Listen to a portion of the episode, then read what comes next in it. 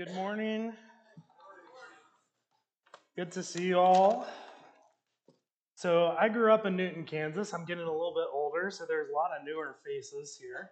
Um, my family went over to Meridian Baptist for most of my days, but I attended school here. Um, so, kindergarten through eighth grade, I've got some peers that I was in school with. I've got some teachers that could probably tell you a tale or two.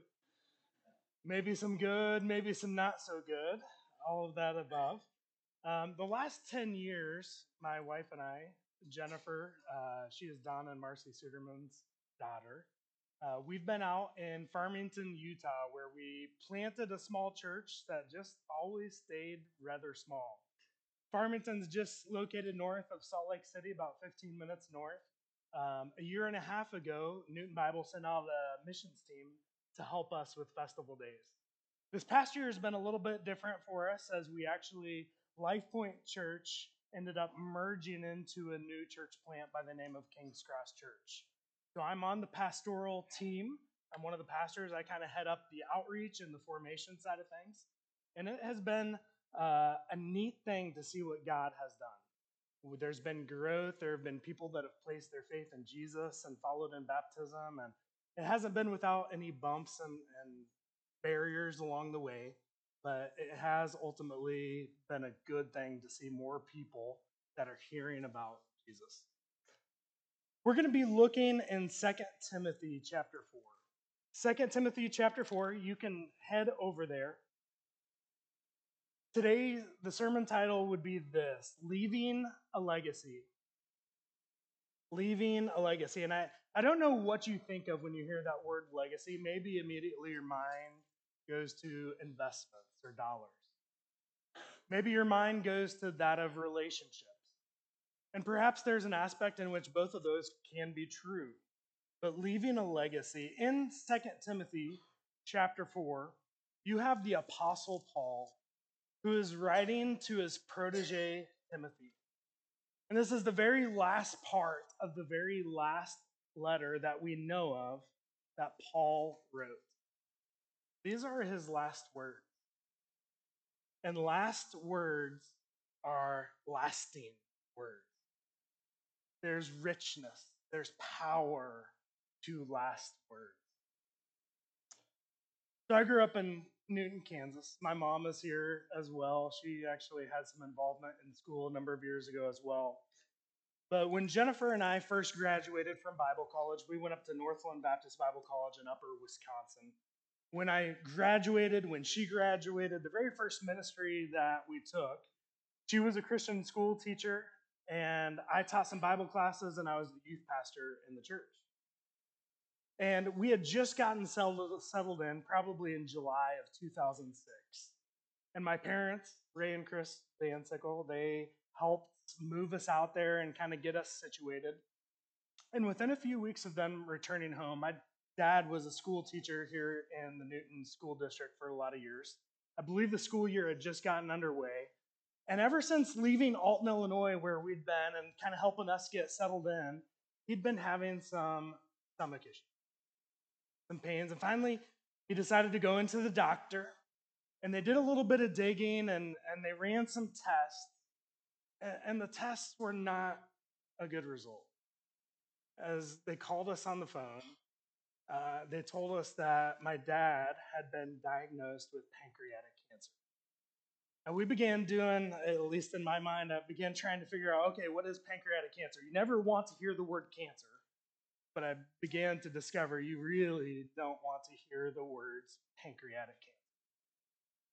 So, there in the last year that my dad was going to be teaching before he retired, he began to have chemo and radiation. He had this, this pretty massive surgery, fortunately, that he was able to have called the Whipple procedure that removed some of the cancer, removed part of the pancreas or all of the pancreas and other things. And, and fortunately, he was able to battle it for a lot longer than most people. Well, during those couple years, it's kind of neat to see my, my dad really got serious, more serious about his faith. While he was taking treatments, he'd be witnessing to other people and things of that sort. Well, eventually, we ended up getting word that the cancer came back and that there really wasn't any further medical option that they could pursue. And that that last summer, my dad ended up passing away in August, August 31st, I think, of 2008. Earlier in the summer, we got a chance to come back, and Jennifer and I had acquired a little video camera to take on mission trips and just to have around the house. And my dad was like, "Hey, uh, can you show me how to use this thing?" I was like, "Okay, yeah, set it here, and if you want to, you know, you got to point it this way and hit the record button. And then when you're done, just hit this button, and that's great." And what my dad did with that was he took a time in which no one else was in the house, and he set up the video camera and he sat down in a chair and he recorded a last video for me, for my mom, for our family. And just got to tell us basically the last thing that he wanted us to know. I can still go back and watch that DVD, and man, if I ever just want a good cleansing and the waterworks just to fall, man, just just turn on that 10 minute DVD. And, and, and he's been gone for 15 years now, just to hear his voice. And that's kind of the scenario that I imagine Paul as he's penning this letter to Timothy. And these are his last words, literally, before his life is taken from him for being a servant of Jesus. And just the power and the importance of these things. Now, if I were to ask you all today, and I won't actually make you raise your hands, but how many of you would say at the end of your life, you want your life to mean something? You would all raise your hand. No one wants to live a life that has no value. No one wants to waste their life. You see, everybody has all kinds of intentions of accomplishing something. You want to change the world. You know, you can hear about all these good intentions and good goals at every high school graduation that you attend. This class is going to go out and change the world. We want to leave it a better place. And in order to do that, I think we find here in Paul's last words in 2 Timothy 4, we find three things. We find that in order to leave a legacy, we need to let the word be proclaimed we find that in verses 1 through 5.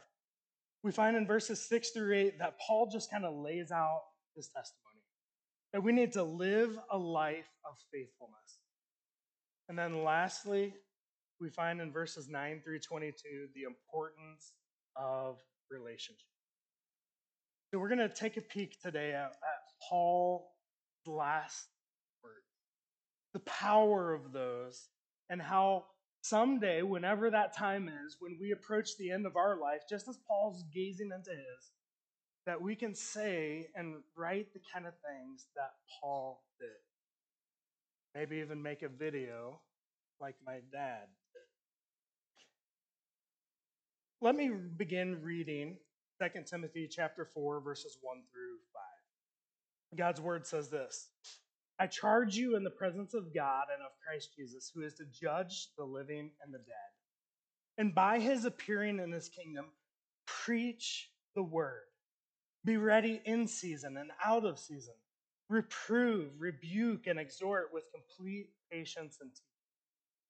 For the time is coming when people will not endure sound teaching, but having itching ears, they will accumulate for themselves teachers to suit their own passions and will turn away from listening to the truth and wander off into myths. As for you, always be sober minded, endure suffering, do the work of an evangelist, fulfill your ministry.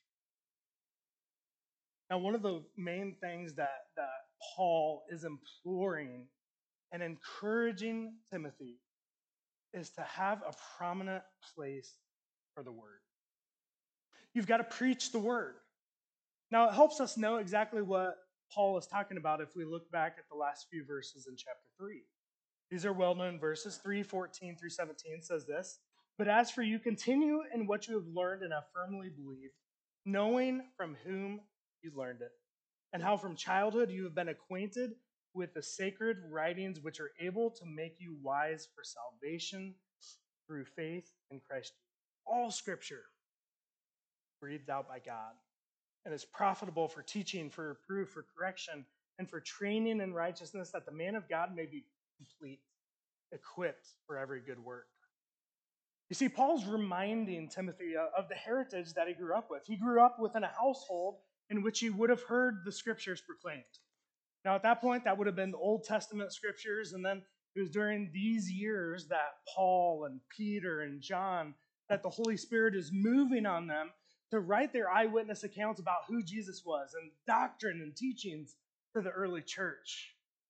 And Paul is saying, hey, those scriptures, these scriptures that were able to make you wise unto salvation, preach those, teach those, hold on to it, proclaim it. This is how we leave legacy.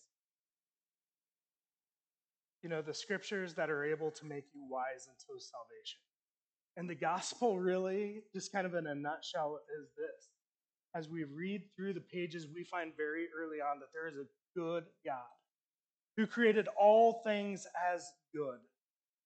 And it wasn't long after that man decided to become their own God and to rebel and to choose their own way. And you and I have done those things just like Adam and Eve did in the garden before us. We've rebelled. We've turned away. We have, in a sense, been the masters of our own destiny, and it has not gone well. Didn't go well for Adam and Eve. Didn't go well for me. And I can safely say, uh, because the scriptures say it, it hasn't gone well for you. The Bible tells us that we have all rebelled. We've all sinned just like Adam and Eve. But God, God didn't forsake you. He didn't give up on you, but He actually, through the pages of Scripture, we see how at just the right time that He enacted and went into rescue mode through that perfect God man who has always existed, born of the Virgin Mary that we talk about this time of year over Christmas. And he came into the midst of your mess and my rebellion and did something about it. You see, throughout the ages, people have tried a number of things to, to repair that relationship that our sin has broken between us and a holy and perfect God. People have tried to, to put a band aid of, of goodness on top of that. And it's never good enough. One sin continues to make you a sinner. And frankly, none of us have stopped with just one sin. People have tried all forms of religion. People have tried their own pursuit. And every one leaves us broken with this massive gulf between a holy God and sinful man. But God himself entered into our midst in order to bridge that gap between God and man. And he did so living a sinless life. He did so teaching with power and authority. He did so by, by looking after the down and out, feeding those that were impoverished. He did so by doing miracle after miracle, and he willingly allowed himself to be led as an innocent God man to the cross, where he swapped his perfection for our filth and so that we could be made the righteousness of God in. So that he could give us his righteousness, so that we could give him our sin. That is what it means when he says salvation and the scriptures and the gospel that Timothy is being charged to preach. Preach that. Preach the word. Preach the word that can change people from darkness into light. And Paul tells Timothy, hey, preach this word. Because one of the motivations we, we see here is that there is a God who is going to judge the living and the dead. That can be a motivation for you and I as well, not just for our own hearts. Hopefully, there's been a time in your in your life in which you have done just that. You have realized that there's nothing that you can do to save yourself, and you've placed all of your weight, all of your faith in Jesus Christ alone, and you've professed Him as your Lord and Savior. But it's also a motivation, hopefully, for us when we take our eyes off of ourselves and we look around us and we look horizontally. And we realize that each and every person someday is going to stand before a God who will judge. And he uses that as part of this motivation. He says, Hey, preach the word. Preach at all times. Be ready always, in season, out of season. Always be ready to proclaim the word. Now he uses some, some language here be ready in season and out of season. Reprove. That has to do with the idea of appealing to people's intellect, arguing in a good way, um, and a bit of an apologetic. That's the idea of this word. Rebuking has the idea of uh, a moral rightness or wrongness. There are times when you just simply have to tell people, hey, what you're doing is wrong. And I can say that based off of the scriptures. You're, you're choosing the wrong path. Turn away. Turn to. This idea of exhortation is an emotional appeal. It is encouraging, it's pleading, it, it, it's trying to stir their hearts to what is right. The uh, commentator John Stott writes this He must use argument, reproof, and appeal which is almost a classification for three approaches intellectual, moral, and emotional. For some people are tormented by doubts and they need to be convinced by arguments. Others have fallen into sin and need to be rebuked. Others, again, are haunted by fears and need to be encouraged. God's word does all this and more were it to apply it relevantly. Now it's interesting, he tells him to do this, and then verses 3 and 4 talk about a day in which people really don't want to hear it. And it's a bit ironic in this because he says, hey, people aren't going to want to endure sound teaching. They want to accumulate for themselves teachers and preachers that are going to tickle their ears and, and say what they want to hear rather than what they need to. And it's a bit ironic that, that Paul is encouraging Timothy and he's saying, hey, there's coming a day when this is going to happen. But the antidote is still just to, it's to do it. It's to just continue on. Give them the word, even if they don't want to hear the word. And man, you fast forward a couple thousand years to our day today. And there are people that are filling uh, stadiums or arenas today and they're going to get their ears tickled. They're going to leave with a powerful message of positivity, and yet they're not going to hear the other side of the coin of why they need. They're not going to hear the word sin, rebellion, or hell mentioned from the pulpit. Because, you know, that's just kind of a downer to think about that day of judgment. So it's ironic. The culture isn't going to want it, but do it anyways. And man, even though uh, on one side, you have at your fingertips, you have the ability to find all kinds of heretics, all kinds of false teachers. But the positive side to that is, man, in the same sense, you can find other really solid Bible teaching. I mean, you have the Word of God that is so accessible. You have digital reading plans. You have all kinds of ways to be connected to faithful teachers and other faithful people in pursuing the Word of God and the Word that leads to. He closes out this part by saying in verse 5 As for you, always be sober minded, endure suffering. Now, remember for just a second, when Paul's writing that, Did he know a little bit about suffering? Oh, yeah. More than me for sure, probably more than anybody else in this room, I would imagine. He's writing this again, just to give you the background. He's writing it from Rome, where he's being imprisoned for the second time in the Mamertine prison, which was a dungeon. Was a little pit in the ground where he's being held, where he's already had a trial, and things are not looking good for him. Not only is it not currently looking good for him, but he can look back on his life and can say, Hey, I was beaten, I was left for dead, I was stoned, I was shipwrecked, and, and he tells us that in the Word. And, and Paul's saying to this young protege who's handing the baton off to, he's like, hey, buckle up. And if you're faithful, you're going to encounter some of these things. But preach the word anyway. Do so with patience. And do the work of an evangelist. Fulfill your ministry.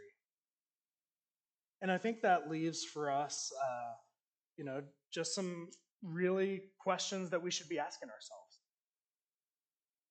You may or may not ever be called into some t- sort of ministry where you, you will stand behind a pulpit and literally preach the gospel. But part of that is also the end of that, where he's charged to do the work of an evangelist. And guess what? That's, that's all of us. Each and every one of us, that God has given us our own little circle of influence in Newton, Kansas, in Elbing, Kansas, Heston, Sedgwick, Burton. Um, I'm not going to name all the towns. But you've got your circle. You've got the people that your kids go to school with. You've got people sitting here in the pew next to you. You've got your place of employment where God has, has placed a unique circle for each and every one of you, and He hasn't done so by accident. How are they going to hear? How are they going to know about the saving knowledge of Jesus Christ?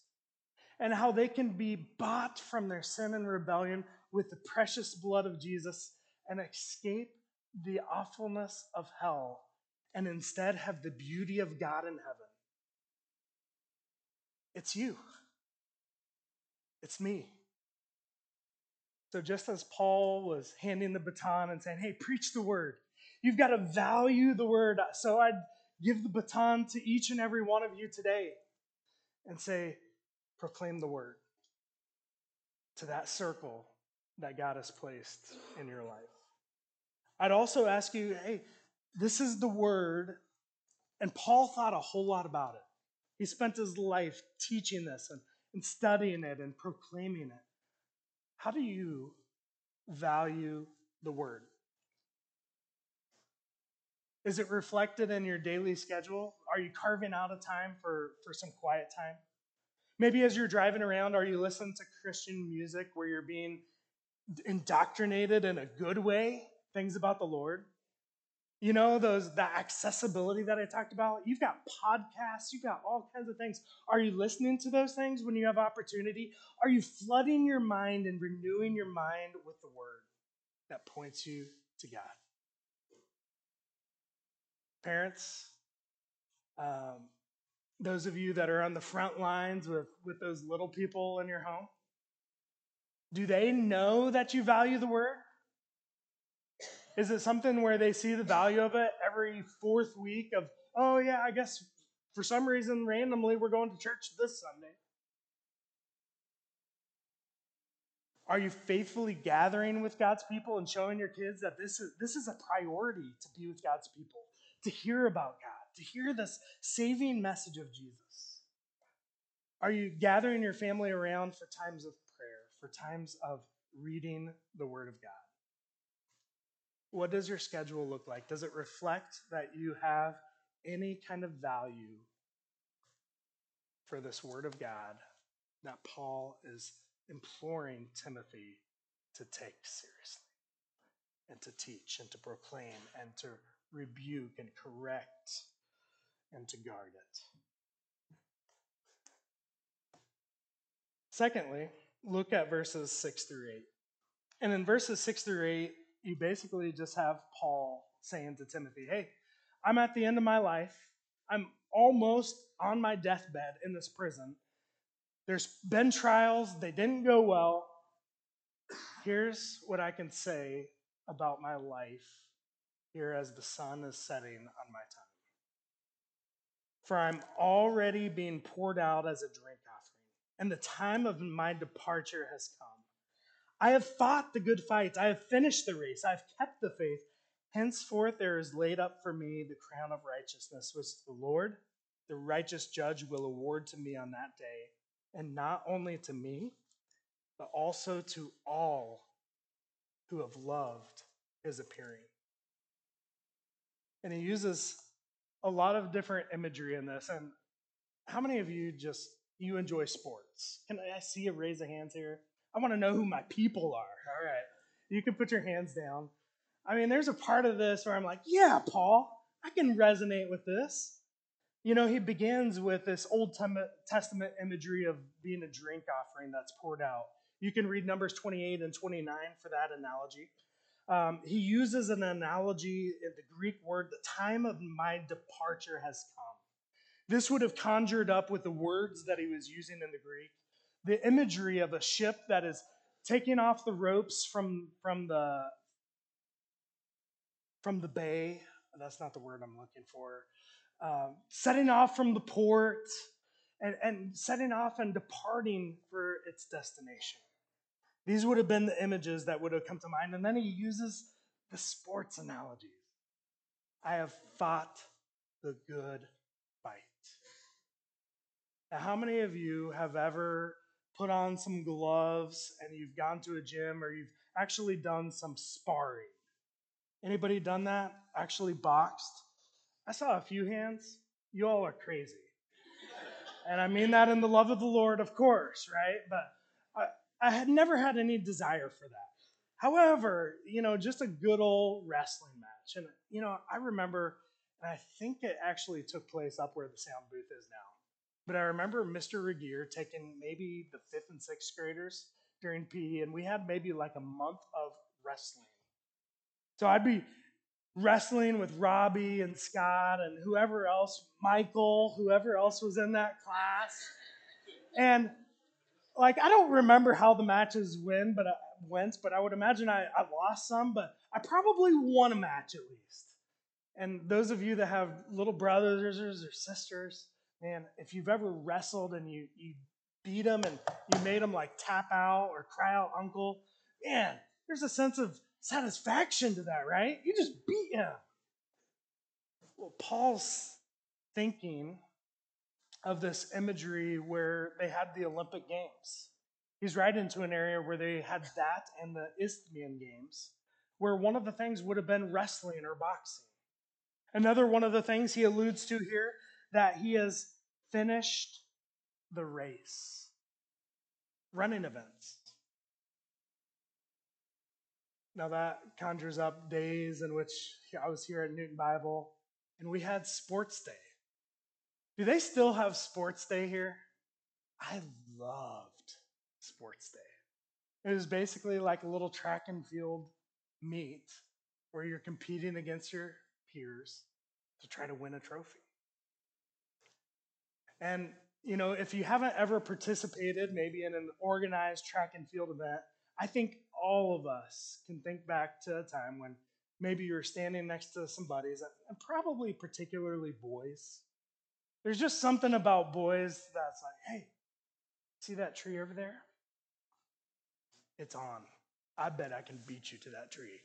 Ready? Set, go. And you raced. And if you chose your opponent wisely, you can probably even think to winning one of those races. And that brings into the last phrase that he uses here And henceforth there is laid up for me the crown of righteousness. And again, the imagery that these folks probably would have immediately had to come to mind the Olympic and the Isthmian Games, where the victors they would have a, a wreath made of plants. Nothing with intrinsic value necessarily, but knowing the effort, knowing the toil, knowing that on the day of the race that they were able to win and to have this wreath placed across the victor's neck. And he's saying, Paul is even, as he's saying, hey, I can just imagine standing before Jesus, who will judge the living and the dead. And for all those who love his appearing, having this wreath placed across the neck and, and hearing the words that we, we read in Matthew 25 Well done, thou good and faithful servant. Enter into the joy of the Master. And how rich is this that Paul is, is able to, in his literally last days, to be able to pen these things and look back on his life and know that he wasn't perfect. I mean, you remember how his life started out. It was all about performing and doing and working and being the best person that he could be within Judaism. So much so that he was zealous enough that he tried to persecute Christians because he thought they were in error. So he went from that to, to then the last part of his life just on pursuit for God, no matter what it cost him. And he could write and pen these words to Timothy of like, man, I have finished my course. I have kept. And man, there's a crown of righteousness that's waiting for me. And I think this asks or begs the question for us. And how do we get with our life, however many years that could potentially be? None of us are guaranteed it. But how do I get to that point where I could say these kind of things about the life that I've lived? How many of you have ever read the book Seven Habits of Highly Effective People? Okay, by Stephen Covey. You can put your hands down. I don't even know actually if I've read the entire book, but I read the first chapter at least.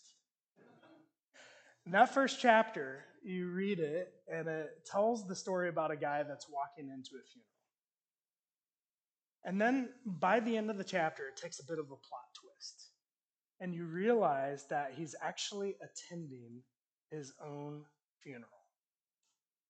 And that he hears his wife get up to the front and say all these things about him.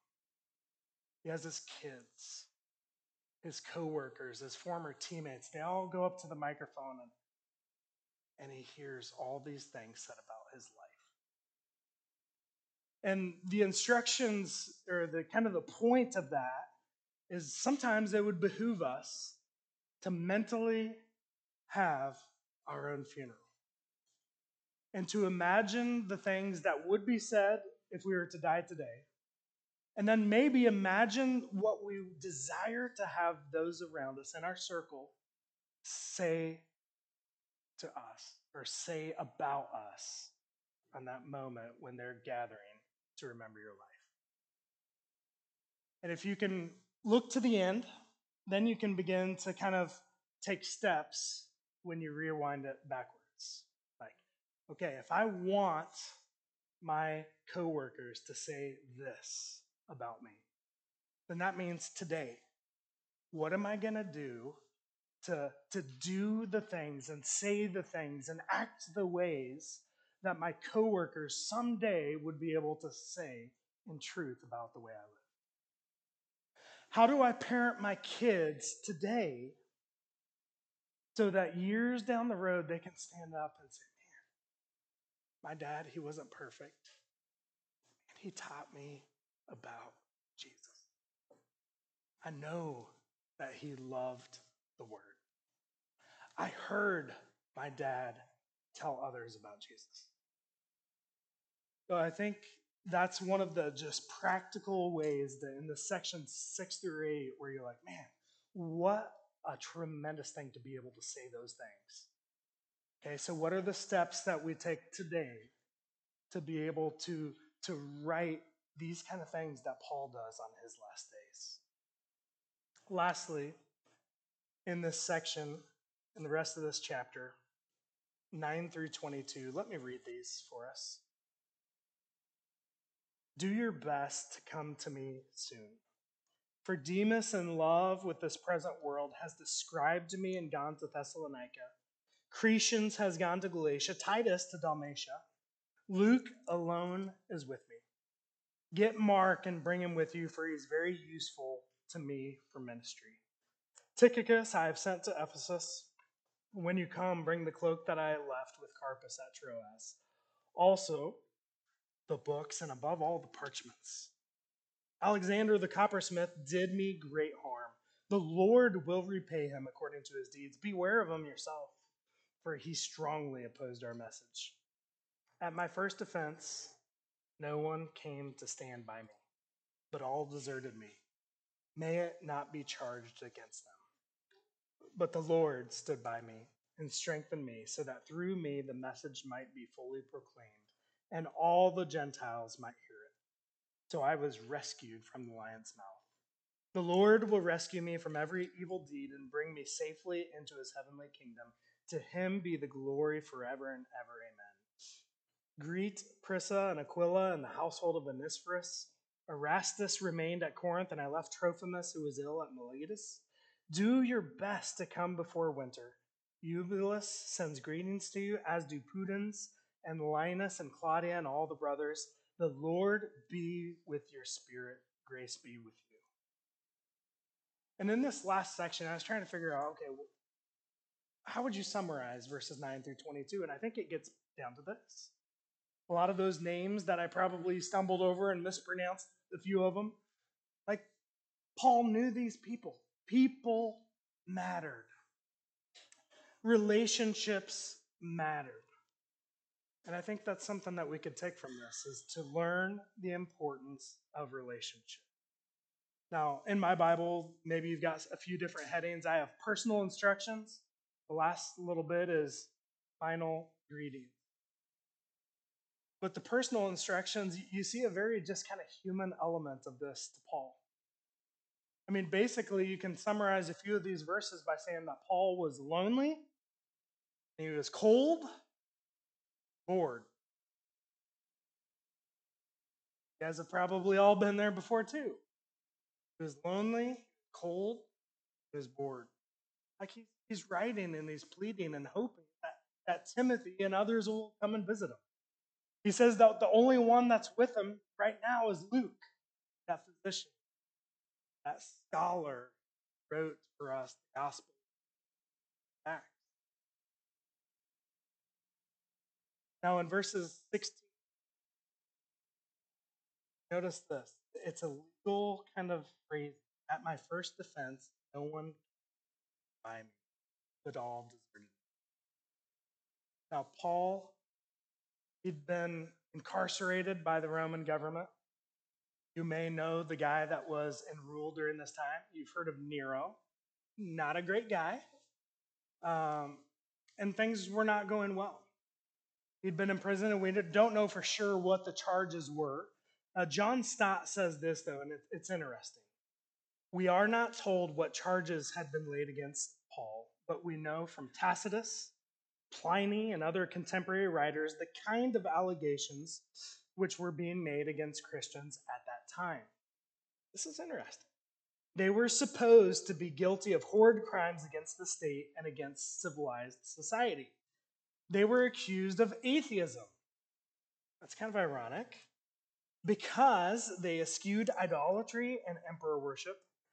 They were being accused of cannibalism because they spoke of eating Christ's body and even accused of having a general hatred of the human race because of their supposed disloyalty to Caesar, and perhaps because they had renounced the popular pleasures of sin.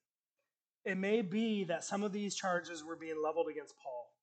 Whatever the case for the prosecution, he had no one to defend him but himself. Either because Christian friends could not or would not, he was unsupported and alone. And it's fascinating as you look at some of these names, again, the relationships that Paul has. And some of them he mentions in a positive sense, and a whole bunch of them are, or at least a couple, are in a negative sense. Some of these names that, that kind of come to mind Demas. We don't know a whole lot about him, but he's being, um, he's being pointed out by Paul as someone who had deserted the faith who was instead pursuing worldly things. And I think Paul's, Paul's pointing them out to Timothy of like, hey, watch this. Don't let your life become ruined and shipwrecked like Demas, but instead be faithful. He points out in verse 11 get Mark and bring him with you.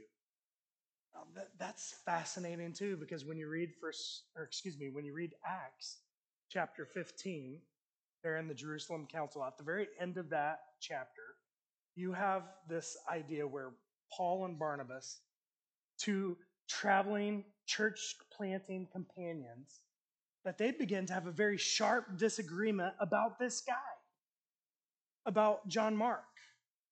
And the tension became so much about whether they should take him or whether they shouldn't take him. And Paul was of the mindset no, he's worthless. We, we shouldn't take him that they separated and went their own ways. And now Paul's writing in his hand. And bring Mark. Bring him with you, for he's very useful to me for ministry. And that's encouraging to me. That you can have someone that at one point was a bit of a train wreck in their life, so much so that it caused two incredible founders of the faith to separate ways. And now Paul's looking back on it at the end of his days and saying, man, you know, Mark, I gave up on him at one point, but now I, I, I would love for him to come and visit. He's useful. Don't give up. Don't give up if that's been you that, that's, that's wandered and lost your way.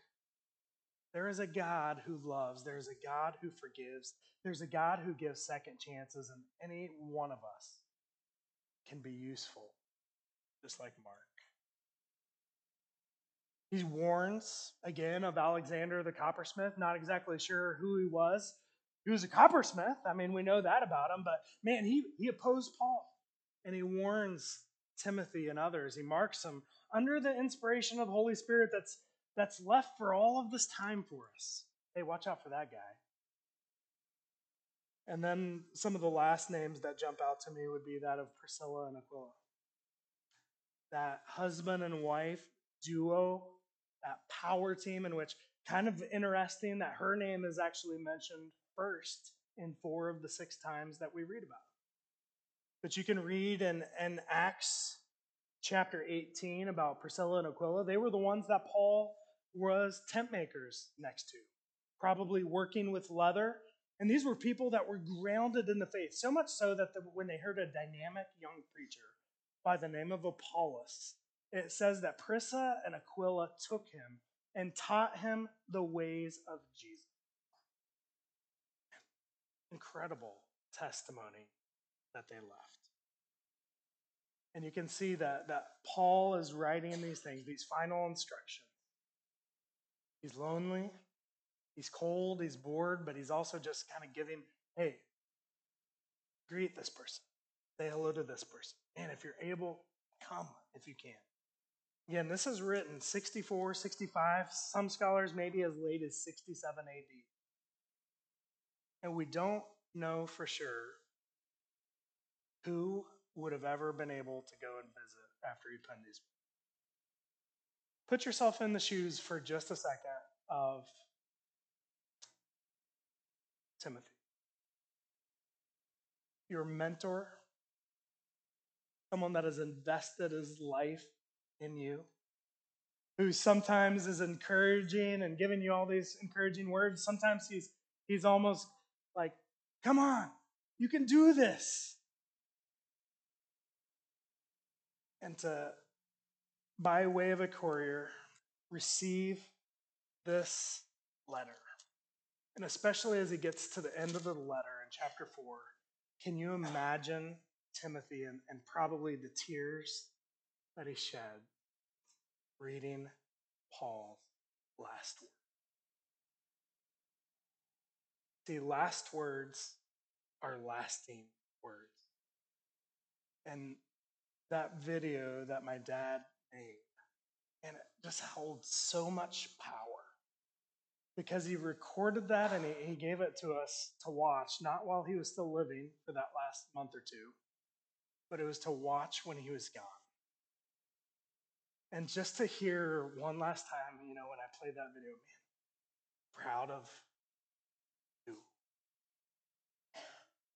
Keep these things as important. Powerful. So, in conclusion, the legacy that we want to leave will drive the decisions that you make today. Let me say that one more time. The legacy that you want to leave will drive the decisions that you make today. So let's take these things seriously that Paul left us with his last words. Let's proclaim the word. Let's value the word. Let's be faithful each and every day. Let's be making the kind of decisions today that build up in habits and eventually a lifetime of faithfulness where we can pen the kind of words that Paul did in 6 3. And then lastly, you just kind of see in these final instructions and in these final greetings, and Paul valued people. And he valued people because he knows that one day everyone will stand before a righteous judge and that all people will give an account for what they have done with Jesus. Whether they've given their allegiance and full faith to him, or if they have turned aside and been their own God. Let's proclaim the word. Let's be faithful each day. Let's value people. And notice as you read this, and even in my dad's video, one thing that struck me not written from a place of fear. It's written from a place of security, written from a place of rest, because they know that they've given their life to things. They invested where the investment will pay unmentionable, un, unfathomable reward. And they know that they're secure in Christ. and they know that whenever this day comes, whenever Rome finally puts the hammer down, that that's just sweet because that's the day I get to be. let's let's be thinking of our legacy. Let's be thinking of that baton, who we're going to be able to pass it on to, and let's be faithful today. And let's rest in the security that we have in Christ. Let's pray. God, I thank you for your word. May we be faithful. May we value it. May we proclaim it to others. Pray that we would be making the kind of decisions in our workplace and our neighborhoods and our families, that we'd be able to, to slowly, day by day, just be faithful and to build the kind of legacy um, that's going to matter, that's going to last that's going to be viewing people as important, that's going to be valuing our relationship with Jesus and wanting to see as many people know Him as possible. We ask for your strength. We ask for your power to be able to In and of our own strength, we fail continually. And for those that are in Christ, I, I just pray that today that we'd be able to just rest, not in fear, but in security in our relationship with Jesus because you've accomplished everything. And from that place of security, from that thriving relationship, may we just act in the power of your spirit to live a life that will leave a legacy. Pray for this in your name. Amen.